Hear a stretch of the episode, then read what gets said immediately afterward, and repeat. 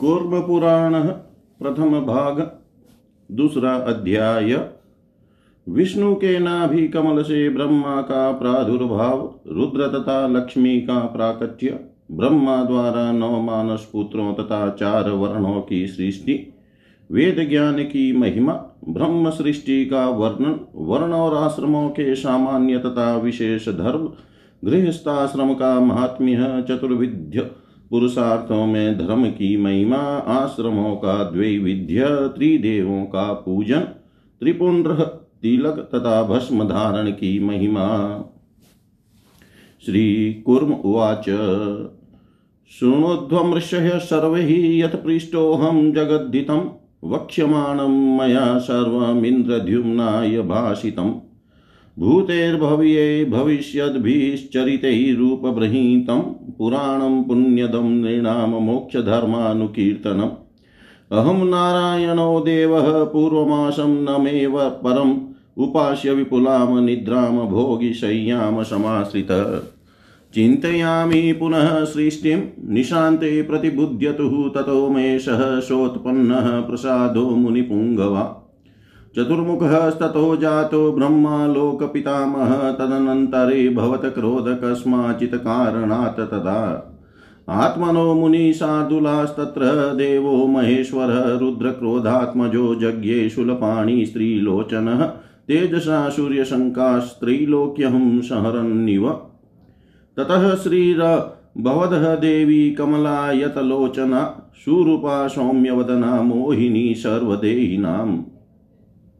शुचिस्मितः सुप्रसन्ना मङ्गला महिमास्पदा दिव्यकान्ति समायुक्ता दिव्यमालो माल्योपशोभिता। नारायणी महामाया मूलप्रकृतिरव्यया स्वधाम्नः पूरयन्तीदं मत्पाशहं समुपाविशत् तां दृष्ट्वा भगवान् ब्रह्मा मामुवाच जगत्पतिः। मोहायाशेषभूतानां नियोजय सुरूपिणीम्। येनेयं विपुला सृष्टिवर्धते मम माधव।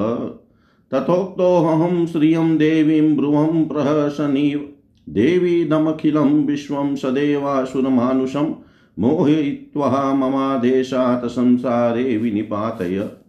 ज्ञानयोगरतान् दान्तान् ब्रह्मिष्ठान् ब्रह्मवादिनः अक्रोधनान् सत्यपरान् दुरतः परिवर्जय। ध्यायिनो निर्ममानः शान्तान् धार्मिकान् वेदपारगान् जापिनस्तापसान् विप्रान् दुरतः परिवर्जय। वेदवेदान्तविज्ञानसञ्चिना शेषसंशयान् महायज्ञपरान् विप्रान् दुरतः परिवर्जय। ये यजन्ति जपेर्होमेर्देवदेवं महेश्वरम् स्वाध्यायेनेज्यया दुराततान् प्रयत्नेन वर्जय। भक्तियोगसमायुक्तान् भक्तियोगसमायुक्तानीश्वरार्पितः मानसान् प्राणायामादिशूरथान् दुरात परिहरामलान्।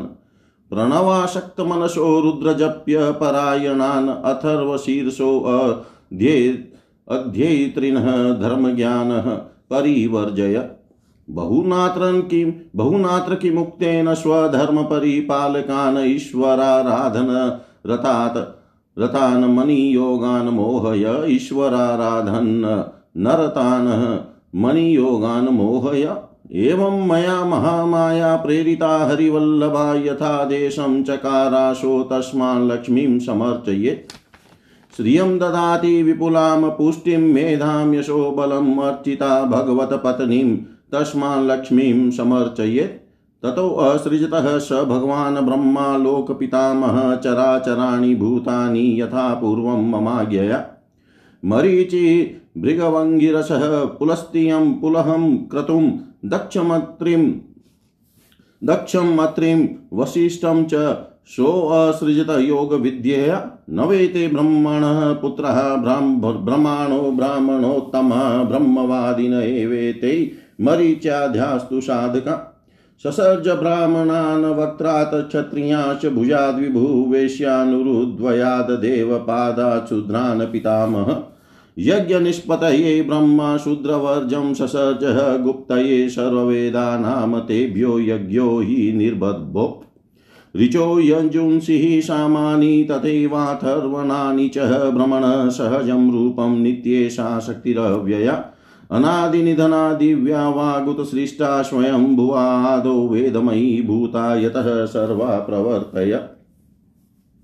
अतो अन्यानि तु शास्त्राणि पृथिव्यां यानि कानिचित् न तेषु रमते धीरपाषण्डितेन जायते।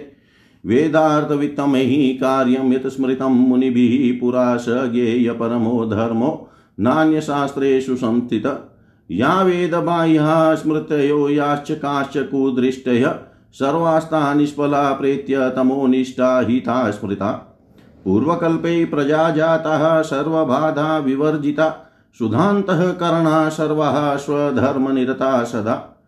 ततः कालवशात् तासां रागद्वेषादिको अधर्मो मुनिशार्दुलाश्वधर्मप्रतिबन्धक ततः सा सहजा सिद्धिस्तासामनातीव जायते रजो मात्रात्मिकास्तासां सिद्धयो अन्यास्तदा भवन्।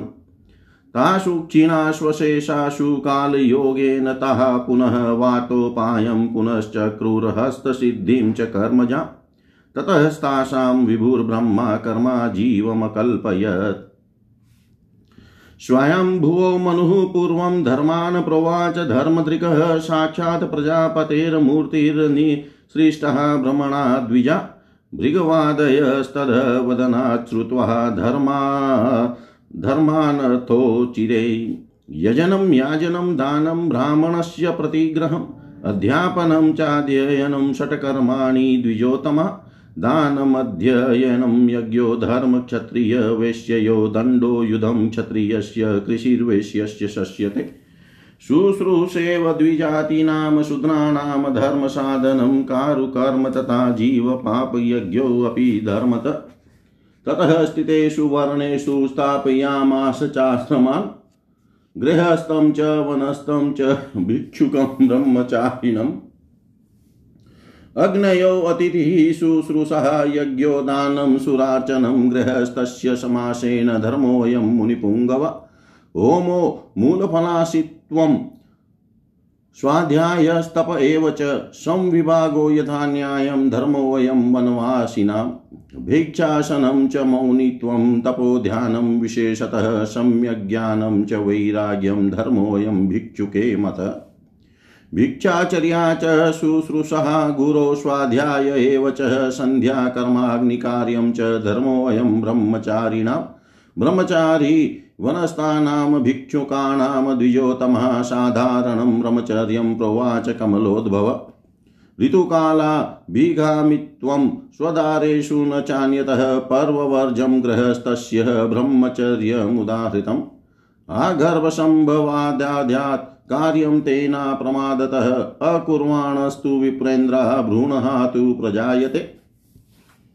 वेदाभ्यासोऽन्वहं शक्यः, श्राद्धं चातिथिपूजनं गृहस्थस्य परो धर्मो देवताभ्यर्चनं तथा। वैवाह्यमग्निमिन्दितः सायं प्रातर यथाविधि, देशान्तर्गतो वाथ मृतपत्निकः एव वा। त्रयाणामाश्रमाणां तु गृहस्थो यो निरुच्यते अन्यतमुपजीवन्ति तस्मा श्रेयान् गृहाश्रमि। एकाश्रम्यं गृहस्थस्य त्रयाणां श्रुतिदर्शनात् तस्माद्ग्राह्यस्त्यमेवेकं विज्ञेयं धर्मसाधनम्। परित्यजेदर्थकामो यौ स्यातां धर्मवर्जितो सर्वलोकविरुद्धं च धर्ममप्याचरेण तु। धर्मात् सञ्जायते ह्यर्थो, धर्मात् कामोऽभिजायते। धर्म एवापवर्गाय तस्माद्धर्मं समाश्रये।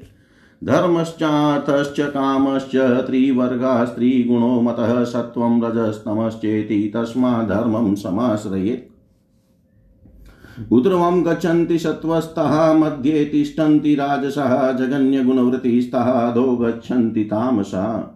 यस्मिन् धर्मसमायुक्ता वर्तकामो व्यवस्थितो यलोके सुखी भूत्वा प्रेत्यान्त्याय कल्पते धर्मात् सञ्जायते मोक्षो ह्यर्थात् कामोऽभिजायते एवं साधनसाध्यत्वं चातुर्विद्यै प्रदर्शितम्।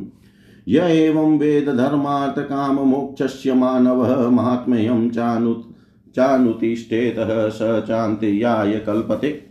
तस्मादर्थं च कामं च त्यक्त्वा धर्मं समाश्रयेत धर्मात् सञ्जायते सर्वमित्याहुर्ब्रह्मवादिन धर्मेण धार्यते सर्वं जगतस्थावरजङ्गं मम अनादिनिधना शक्तिशैषः भ्रामिद्विजोतम कर्मणा प्राप्यते धर्मो ज्ञानेन च न संशय, तस्माज्ज्ञानेन सहितं कर्मयोगं समाचरेत् प्रवृतं च निवृत्तं च द्विविधं कर्म वैदिकं ज्ञानपूर्वं निवृत्तं स्यात् प्रवृतं यदतोऽन्यथा निवृत्तं सेवमानस्तु याति ततः परं मम पदं तस्मान्निवृत्तं संसेव्यमन्यथा संसरेत पुनः। क्षमादमो, दयादानं लोभस्त्याग एव च, आर्जवं चानसूया च तीर्थानुसरणं तथा। सत्यं सन्तोष आस्तिक्यं श्रद्धा चेन्द्रियनिग्रह देवताभ्यर्चनं पूजा ब्राह्मणानां विशेषत। अहिंसा प्रियवादित्वं पेशून्यमकल्पकता, कल्कता। सामासिकमिमं धर्मं चातुर्वर्ण्ये अब्रवीन्मनुः प्राजापत्यं ब्राह्मणानां स्मृतं स्थानं क्रियावतां, स्थानमेन्द्रं क्षत्रियाणां सङ्ग्रामेष्वपलायिनाम् वेश्यानां मारुतं स्थानं स्वधर्ममनुवर्ततां गान्धर्वं शूद्रजातीनां परिचारेण वर्तताम्, अष्टाशीतिः सहस्राणां ऋषीणामुद्ध्वरेतसां स्मृतं तेषां तु यत्स्थानं तदेव गुरुवासिनाम्। सप्तर्षीणां तु यत्स्थानं स्मृतं तद्वै वनोकसां प्राजापत्यं गृहस्थानां स्थानमुक्तं स्वयंभुवा। यतीनां यतचित्तानां न्यासीनामुद्रवरेतसां हैरण्यगर्भं ततः स्थानं यस्मान् न वर्तते पुनः योगिनाममृतं स्थानं व्योमाख्यं परमाक्षरम् आनन्दमेश्वरं धाम सा काष्ठा सा परागति ऋषय उच्चु भगवन् देवतारिघ्नः हिरण्याक्ष निषूदन चत्वारो य आश्रमः प्रोक्ता योगिनामेक उच्यते। श्रीकुर्म उवाच सर्वकर्माणि सन्न्यस्य समाधिमचलं स्थितः। स आस्ते निचलयोगी स सन्न्यासी न पञ्चम। सर्वेषामाश्रमाणां तु द्वैविध्यं श्रुतिदर्शितं ब्रह्मचार्युपकुर्वाणो नैष्टिको ब्रह्मतत्पर। योऽधीत्य विधिवद्वेदान् गृहस्थाश्रममाव्रजेत उपकुर्वाण को ज्ञेयो नैष्टिको मरणान्तिक। उदासीनः साधकश्च गृहस्थो द्विविधो भवेत्। यतः साधको वशो गृही भवेत्। ऋणानि त्रीण्यपाकृत्य त्यक्त्वा भार्याधनादिकम् एकाकी यस्तु विचरेदुदासीनः स मोक्षिक। तपस्तप्यति योऽरण्ये यजेत देवान् जुहोति च स्वाध्याये चैव निरतो वनस्तस्तापसो मत तपसा कसितोऽत्यर्थं यस्तु ध्यानपरो भवेत्। सान्यासिकं स विज्ञेयो वानप्रस्थाश्रमे स्थितः। योगाभ्यासरतो नित्यमारुरुक्षुरजितेन्द्रिय ज्ञानाय वर्तते, भिक्षु प्रोच्यते पारमेष्टिक। यस्त्वात्मरतिरेव स्यानित्यः तृप्तो महामुनि, सम्यग्दर्शनसम्पन्नः स योगी भिक्षुरुच्यते। ज्ञानसन्न्यासिनः केचित् वेदी, वेदसन्न्यासिनो परे, कर्मसन्न्यासिनः केचित् त्रिविधा पारमेष्टिका। योगी च त्रिविधो ज्ञेयो, भौतिकः साङ्ख्य एव च तृतीयोऽत्याश्रमी प्रोक्तो योगमुत्तममास्थितः। प्रथमा भावना पूर्वे साङ्ख्ये त्वक्षरभावना, तृतीये चान्तिमा प्रोक्ता भावना पारमेश्वरी। तस्मादेतत्तबीजानिध्वमाश्रमाणां चतुष्टय सर्वेषु वेदशास्त्रेषु पञ्चमो नोपपद्यते। एवं वर्णाश्रमान् सृष्ट्वा देवदेवो निरञ्जनः प्राह विश्वात्मा स सृजध्वं विविधा प्रजा। भ्रमणो वचनात् पुत्रः दक्षाध्या मुनिषत्तमा सृजन्त प्रजाः सर्वा देवमानुषपूर्विका। इति एष भगवान् ब्रह्मः सृष्ट त्रित्वै च व्यवस्थितः। अहं ते वै अहं वै पालयामीदं सहरिष्यति शूलभृत। तिस्रस्तुः मूर्तयः प्रोक्ता ब्रह्मविष्णुमहेश्वरा रजसत्त्वतमो योगात् परस्य परमात्मन। अन्योन्यमनुरक्तास्ते हि अन्योन्यमुपजीविन। अन्योन्यं प्रणता प्रणताश्चेव लीलया परमेश्वरः। भ्रामिमाहेश्वरी चेव तथैवाक्षरभावना तिस्रस्तु भावना रुद्रे वर्तन्ते सततं द्विजा। प्रवर्तते मय्यजस्रमाध्या चाक्षरभावना द्वितीयः भ्रमणः प्रोक्ता देवस्याक्षरभावना। अहं चैव महादेवो न भिन्नो परमार्थतः विभज्य स्वेच्छायात्मानं सोऽन्तर्यामीश्वर स्थितः। त्रैलोक्यमखिलं स्रष्टुं सदेवासुरमानुषं पुरुषपरतोऽव्यक्ताद् भ्रमत्वं समुपागमत्। तस्माद् ब्रह्मा महादेवो विष्णुर्विश्वेश्वर पर एकस्येव स्मृतः तिस्रस्तनुकार्यवशात् प्रभो। तस्मात् सर्वप्रयत्नेन वन्द्या पूज्या प्रयत्नतः यदि चेदचिरात् स्थानं यत्तन्न मोक्षाख्यमव्ययं वर्णाश्रमप्रयुक्तेन धर्मेण प्रीतिसंयुतः पूजयेद भावयुक्तेन यावज्जीवं प्रतिज्ञया चतुर्णामाश्रमाणां तु प्रोक्तोऽयं विधिवदद्विजाश्रमो वैष्णवो ब्राह्मो हराश्रपः इति त्रय। तल्लिङ्गधारी सततं तद्भक्तजनवत्सल ध्यायेदथार्चयेदेतान् ब्रह्मविद्यापरायण। सर्वेषामेव भक्तानां शम्भो लिङ्गमनुत्तमम् शितेन भस्मना कार्यं ललाटे च, ललाटे तु त्रिपुण्ड्रकम्। यस्तु नारायणं देवं प्रपन्नः परमं पदं धारयेद सर्वदा शूलं ललाटे गन्धवारिभिः। प्रपन्नाये जगद्बीजं ब्रह्माणं परमेष्टिनं तेषां ललाटे तिलकं धारणीयं तु सर्वदा। योषावनादिर्भूतादिकालात्माशोधृतो भवेदुपर्यधो भावयोगात् त्रिपुण्ड्रस्य तु धारणा। यततः प्रधानं त्रिगुणं ब्रह्म विष्णुशिवात्मकं धृतं त्रिशूलधरणाद् भवत्येव न संशय। ब्रह्मतेजोमयं शुक्लं यदेतन्मण्डलं रवे भवत्येव धृतं स्थानमेश्वरं तिलके कृते। तस्मात् कार्यं त्रिशूलं त्रिशूलाङ्कं तथा च तिलकं शुभं, त्रियायुषं च भक्तानां त्रयाणां विधिपूर्वकम्। यजेत जूयादग्नौ जपेद दध्याजितेन्द्रियः शान्तो दान्तो जितक्रोधो वर्णाश्रमविधान्वित एवं परिचरेद देवान् यावज्जीवं समाहितः, तेषां संस्थानमचलं सोऽचिरादधिगच्छति। तेषां संस्थानमचलं सोऽचिरादधिगच्छति। श्री कुर्म ने कहा, समस्त ऋषिगणों संसार के कल्याण के लिए आप लोगों ने जो कुछ मुझसे पूछा है और इंद्रद्युम्न के प्रति मैंने जो कुछ कहा है, वह सब मैं बतला रहा हूँ। आप लोग सुने। इस कुरम पुराण में भूत वर्तमान एवं भविष्य काल में हुए वृतांतों को विस्तार से बतलाया गया है। यह पुराण मनुष्य को पुण्य प्रदान करने वाला और मोक्ष धर्म का वर्णन करने वाला है। मैं ही नारायण देव रूप से पूर्व काल में विद्यमान था, मेरे अतिरिक्त और कोई दूसरा न था।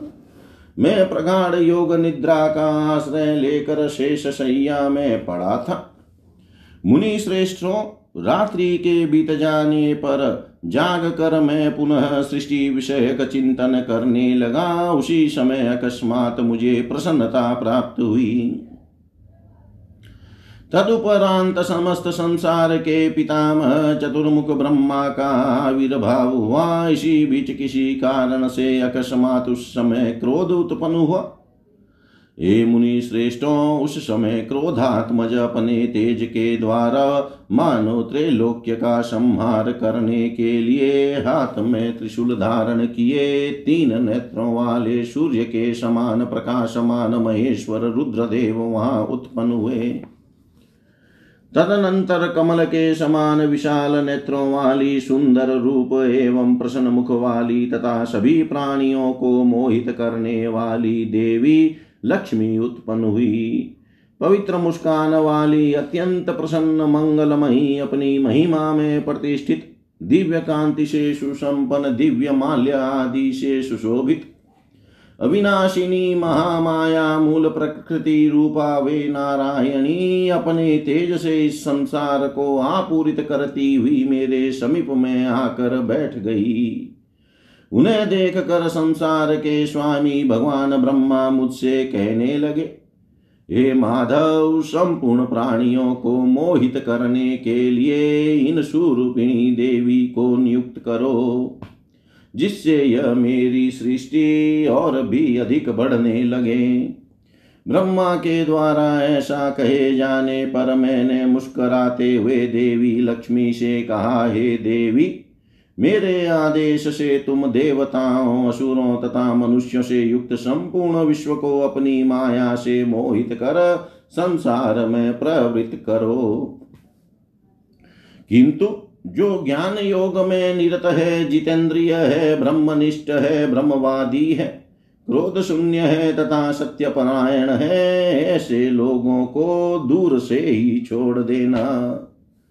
ध्यान करने वाले ममता रहित शांत धार्मिक वेद में पारंगत जप परायण और तपस्वी विप्रों को दूर से ही छोड़ देना।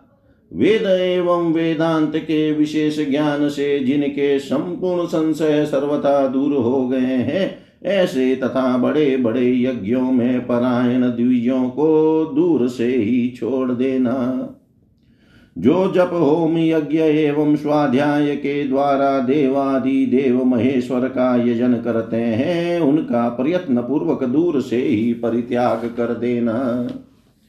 जो भक्ति योग में लगे हुए हैं, जिन्होंने अपना चित भगवान को अर्पण कर दिया है और जो प्राणायाम, धारणा, ध्यान तथा समाधि आदि में निरत है, ऐसे अमलात्माओं को दूर से ही त्याग कर देना। जिनका मन प्रणवोपासना में आसक्त है, जो रुद्र मंत्रों का जप करने वाले हैं और जो अथर्व शिरस के अध्येता हैं, उन धर्मज्ञ व्यक्तियों को छोड़ देना और अधिक क्या कहा जाए? जो अपने धर्म का पालन करने वाले हैं, ईश्वर की आराधना में सतत रत है। हे देवी, उन्हें मेरे आदेश से कदापि मोहित न करना। इस प्रकार मेरे द्वारा प्रेरित हरि प्रिया महामाया ने जैसी मेरी आज्ञा थी उसी प्रकार किया। इसलिए उन लक्ष्मी की आराधना करनी चाहिए। भगवत पत्नी देवी महालक्ष्मी पूजा किए जाने पर विपुल ऐश्वर्य पुष्टि मेधा यश एवं बल प्रदान करती है। इसलिए लक्ष्मी की भली भांति पूजा करनी चाहिए। तदनंतर लोक पितामह भगवान ने मेरी आज्ञा से पूर्व की भांति ही समस्त चराचर भूत प्राणियों की सृष्टि की। योग विद्या के प्रभाव से ब्रह्मा जी ने मरिचि, भृगु, अंगिरा, पुलस्त्य, पुलह, क्रतु, दक्ष, अत्रि तथा वशिष्ठ को उत्पन्न किया। ये श्रेष्ठ ब्राह्मणों, ब्रह्मा के मरिचि आदि ये नौ ब्राह्मण संज्ञक पुत्र साधक हैं, ब्रह्मवादी हैं। पितामह विभु देव ब्रह्मा ने मुख से ब्राह्मणों तथा भुजा से क्षत्रियों की सृष्टि की। दोनों जंगाओं से वेश्यों की तथा पैर से शूद्रों को उत्पन्न किया। ब्रह्मा ने यज्ञ की निष्पत्ति एवं सभी वेदों की रक्षा के लिए शूद्र के अतिरिक्त अन्य सभी वर्णों की सृष्टि की, क्योंकि उनसे यज्ञ का निर्वाह होता है। ऋग यजु साम तथा तर्व वेद ब्रह्मा के सहज स्वरूप है और यह नित्य अव्यक्त शक्ति है। स्वयं भू ब्रह्मा जी ने प्रारंभ में आदि और अंत में अंत से रहित वेदमयी दिव्य वाग रूपी शक्ति को उत्पन्न किया, जिसके द्वारा सभी व्यवहार होते हैं। पृथ्वी पर इन वेदों से भिन्न जो कोई भी शास्त्र है, उनमें धीर पुरुष का मन नहीं लगता, क्योंकि ऐसे वेदातिरिक्त ग्रंथों के अध्ययन से मनुष्य पाखंडी हो जाता है। वेदांत ज्ञान में श्रेष्ठ मुनियों ने प्राचीन समय में जो कार्य करने योग्य बतलाया है, उसी को परम धर्म समझना चाहिए। वह धर्म वेदातिरिक्त अन्य शास्त्रों में प्रतिपादित नहीं है। वेदिक सिद्धांतों के विपरीत बातों का प्रतिपादन करने वाली जो स्मृतियाँ धर्मशास्त्र हैं और जो कोई भी कुदर्शन, नास्तिक दर्शन है, पारलौकिक दृष्टि से वे सभी निष्फल है, इसीलिए वे तामसी कहे गए हैं। पूर्व कल्प में जो प्रजा उत्पन्न हुई थी, वह सभी बाधाओं से रहित थी। सभी लोग निर्मल अंतकरण वाले थे और सर्वदा अपनी अपनी धर्म मर्यादा में स्थिर रहते थे। ये श्रेष्ठ मुनियों, कुछ समय बाद काल की गति के प्रभाव से उन लोगों में राग, द्वेष, लोभ, मोह तथा क्रोध आदि उत्पन्न हो गया और स्वधर्म में बाधा डालने वाला अधर्म भी उत्पन्न हो गया।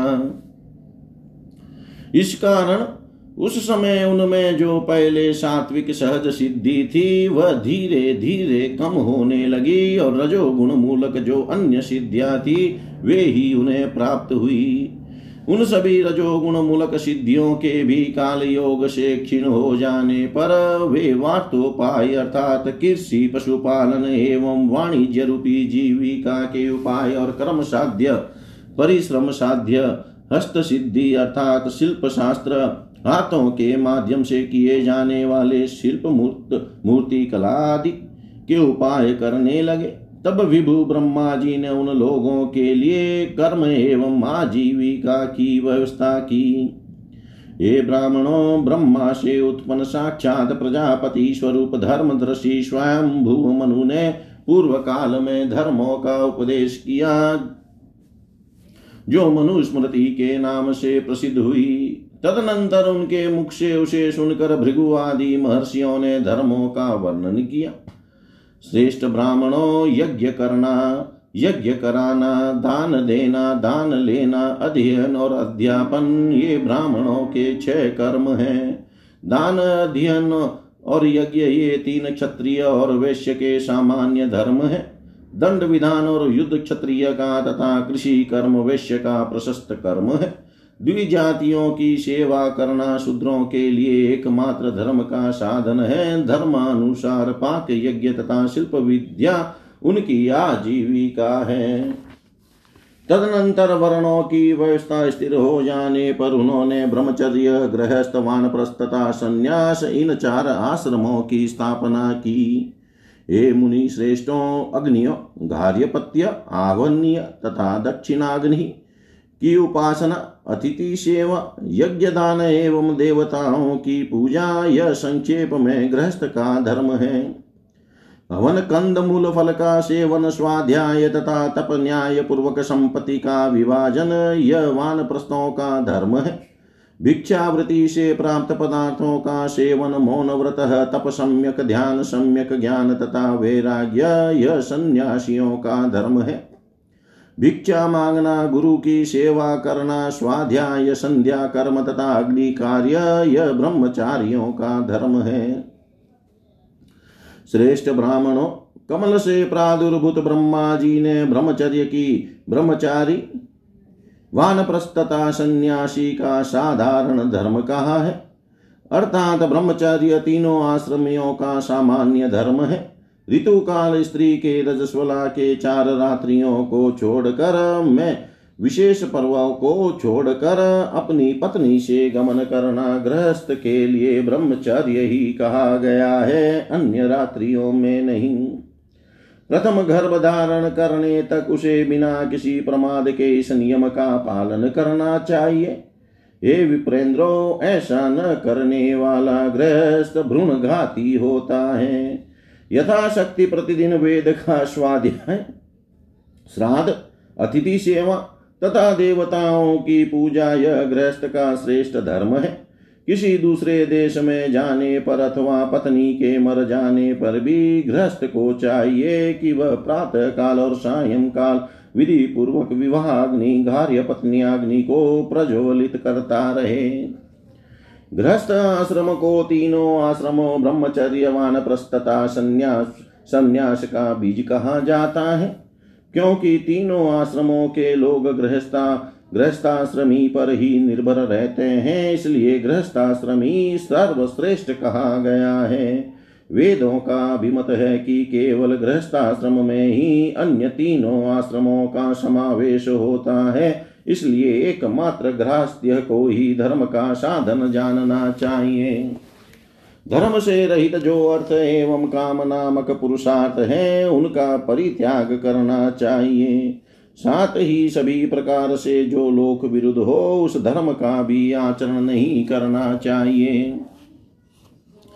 धर्म से अर्थ की प्राप्ति होती है, धर्म से ही काम की भी सिद्धि होती है, और धर्म के आचरण से ही मोक्ष प्राप्त होता है, इसलिए धर्म का ही आश्रय लेना चाहिए। धर्म अर्थ और काम रूपी त्रिवर्ग क्रमशः सत्वरज और तम रूपी त्रिगुण से युक्त है, इसलिए धर्म का आश्रय ग्रहण करना चाहिए। सात्विक गुणों का आश्रय लेने वाले उद्रव उत्तरवलोक को प्राप्त करते हैं। राजसी व्यक्ति मध्य लोक में रहते हैं और तमो गुण के कार्य में स्थित तामसी व्यक्ति अधोगति को प्राप्त होते हैं। जिस व्यक्ति में धर्म से समन्वित अर्थ और काम प्रतिष्ठित रहते हैं, वह इस लोक में सुखों का उपभोग कर मृत्यु के उपरांत मोक्ष प्राप्त करने में समर्थ होता है। धर्म से धर्माचरण से मोक्ष की प्राप्ति होती है और अर्थ से काम की सिद्धि होती है। इस प्रकार चार प्रकार के पुरुषार्थों में साधन और साध्य का वर्णन दिखाया गया, जो मानव धर्म अर्थ काम तथा मोक्ष के इस प्रकार बताए गए महात्म्य को जानता है और तदनुसार आचरण करता है वह मोक्ष प्राप्त करने में समर्थ होता है। इसलिए धर्म विरुद्ध अर्थ एवं काम रूपी पुरुषार्थ का सर्वथा परित्याग कर धर्म का ही आश्रय ग्रहण करना चाहिए। धर्म से ही सब कुछ सिद्ध हो जाता है। ऐसा ब्रह्मवादियों का कहना है। धर्म के द्वारा ही स्थावर जंग जंगमात्मक सारा विश्व धारण किया जाता है। हे द्विजोतमो यह धर्म शक्ति ब्रह्मा जी की वह ब्राह्मी शक्ति है, जो आदि और अंत से रहित है। कर्म एवं ज्ञान दोनों के द्वारा ही धर्म की प्राप्ति होती है। इसमें कोई संदेह नहीं, इसलिए ज्ञान के साथ ही कर्म योग का भी आचरण ग्रहण करना चाहिए। प्रवृत एवं निवृत है इस प्रकार से वेदिक कर्म दो प्रकार का होता है। निवृत्त कर्म ज्ञान पूर्वक एवं प्रवृत कर्म इससे भिन्न प्रकार का होता है। निवृत्त कर्म का सेवन करने वाला उस परम पद मोक्ष को प्राप्त करता है। अतः निवृत्त कर्म निवृत्ति मार्ग का ही सेवन करना चाहिए। इससे अन्यथा करने पर पुनः संसार में आना पड़ता है। क्षमा दमा इंद्री क्षमा दम क्षमा दम इंद्रिय निग्रह, दया दान अलोभ त्याग आर्जव, मनवाणी आदि की सरलता अनसुईया तीर्थानुसरण अर्थात गुरु एवं शास्त्र का अनुगमन या तीर्थ सेवन, सत्य संतोष आस्तिकता, वेदादि शास्त्रों में श्रद्धा श्रद्धा जितेंद्रियत्व देवताओं का अर्चन विशेष रूप से ब्राह्मणों की पूजा, अहिंसा, मधुर व भाषण, अपि शून्यता तथा पाप से राहित्य। स्वयं भू मनु ने चारों वर्णों के लिए ये सामान्य धर्म कहे हैं। अपने ब्राह्मण धर्म का यथावत पालन करने वाले क्रियानिष्ठ ब्राह्मणों के लिए प्राजापत्य स्थान, प्राजापत्य लोक तथा संग्राम में पलायन न करने वाले क्षत्रियों के लिए इंद्रिय स्थान इंद्रलोक सुनिश्चित है। इसी प्रकार स्वधर्म का पालन करने वाले वेश्यों के लिए मारुत स्थान, वायुलोक और परिचर्या रूप स्वधर्म का पालन करने वाले शूद्र जाति वालों के लिए गंधर्व लोक सुनिश्चित है। उदरवरेता अठासी हज़ार सौनक आदि ऋषियों का जो स्थान है, वही स्थान गुरु के अंतेवासी ब्रह्मचारियों को प्राप्त होता है। सप्तऋषियों का जो स्थान है, वही स्थान वन में रहने वाले वानप्रस्थियों को प्राप्त होता है और स्वयं भू ब्रह्मा ने ग्रस्तों के लिए प्राजापत्य स्थान, प्राजापत्य लोक की प्राप्ति बतलाई है। समाहित चित यतात्मा उद्रवरेता सन्यासियों को हिरण्य गर्भ नामक वह स्थान प्राप्त होता है, जहाँ से पुनः लौटना नहीं पड़ता। योगियों को अविनाशी व व्योम संज्ञक श्रेष्ठ अमर स्थान प्राप्त होता है, जो आनंद स्वरूप और ईश्वर धाम है, वही पराकाष्ठा अंतिम और परम गति है। ऋषियों ने कहा, देवताओं के शत्रुओं का विनाश करने वाले, हिरण्याक्ष का वध करने वाले, हे भगवान, आपने चार आश्रम बताए, किंतु योगियों के लिए एक ही आश्रम बतलाया। श्री कुर्म ने कहा, सभी कर्मों का परित्याग कर, एकमात्र अचल समाधि में निरंतर स्थिर रहने वाला जो निश्चल योगी है, वह सन्यासी होता है। अतः चार ही आश्रम होते हैं। पांचवा कोई आश्रम नहीं होता। वेद में बतलाया गया है कि सभी आश्रम दो प्रकार के होते हैं, ब्रह्मचारी के दो भेद हैं। उपकुर्वाण और नैष्टिक ब्रह्म तत्व जो ब्रह्मचारी विधिवत वेदों का अध्ययन कर गृहस्थाश्रम में प्रवेश करता है, उसे उपकुर्वाणक ब्रह्मचारी समझना चाहिए और जो यावत जीवन गुरु के पास रहकर ब्रह्म विद्या का अभ्यास करता है, वह नैष्टिक ब्रह्मचारी कहलाता है। इसी प्रकार गृहस्थाश्रम भी दो प्रकार का होता है, उदासीन और साधक। जो कुटुंब के भरण पोषण में लगा रहता है, वह ग्रस्त साधक कहलाता है, और जो देव ऋण, पितृ ऋण एवं ऋषि ऋण, इन तीन ऋणों से ऋण होकर स्त्री, धन आदि का परित्याग कर देता है तथा एकाकी विचरण करता है, वह मोक्ष प्राप्ति की इच्छा वाला गृहस्थ उदासीन कहलाता है। जो वन में अनुष्ठान करता है, देवताओं की पूजा करता है, हवन करता है और स्वाध्याय में निरत रहता है, वह वन में रहने वाला तापस नामक वान प्रस्त कहलाता है और जो अत्यंत तप से अपने शरीर को कृष कर लेता है तथा निरंतर ध्यान परायण रहता है, वह वान प्रस्थ आश्रम में रहने वाला सान्यासिक ब्राह्मण प्रस्थी कहलाता है। नित्य योगाभ्यास में रत रहने वाला, मोक्ष मार्ग में आरूढ़ होने की इच्छा वाला जितेंद्रिय तथा ज्ञान प्राप्ति के लिए प्रयत्नशील सन्यासी को पारमेष्टिक सन्यासी कहा जाता है। और जो केवल आत्मा में ही रमण करने वाला है, नित्य तृप्त महामुनि है, सम्यक दर्शन संपन्न है, वह सन्यासी योगी कहलाता है। पारमेष्टिक सन्यासी के तीन भेद होते हैं, कोई ज्ञान सन्यासी होते हैं, कोई वेद सन्यासी होते हैं और कोई कर्म सन्यासी होते हैं। इसी प्रकार योगी भी तीन प्रकार का समझना चाहिए। पहला भौतिक, दूसरा सांख्य और तीसरे प्रकार का योगी अत्याश्रमी कहा गया है, जो श्रेष्ठ योग में ही नित्य स्थित रहता है। पहले भौतिक योगी में प्रथम भावना, दूसरे सांख्य योगी में अक्षर भावना और तीसरे अत्याश्रमी नामक योगी में जो अंतिम भावना रहती है, वह पारमेश्वरी भावना कहलाती है। इसीलिए हे ऋषियों, सभी वेद शास्त्रों में चार ही आश्रम निश्चित किए गए हैं, ऐसा जानना चाहिए, पांचवा कोई आश्रम नहीं है।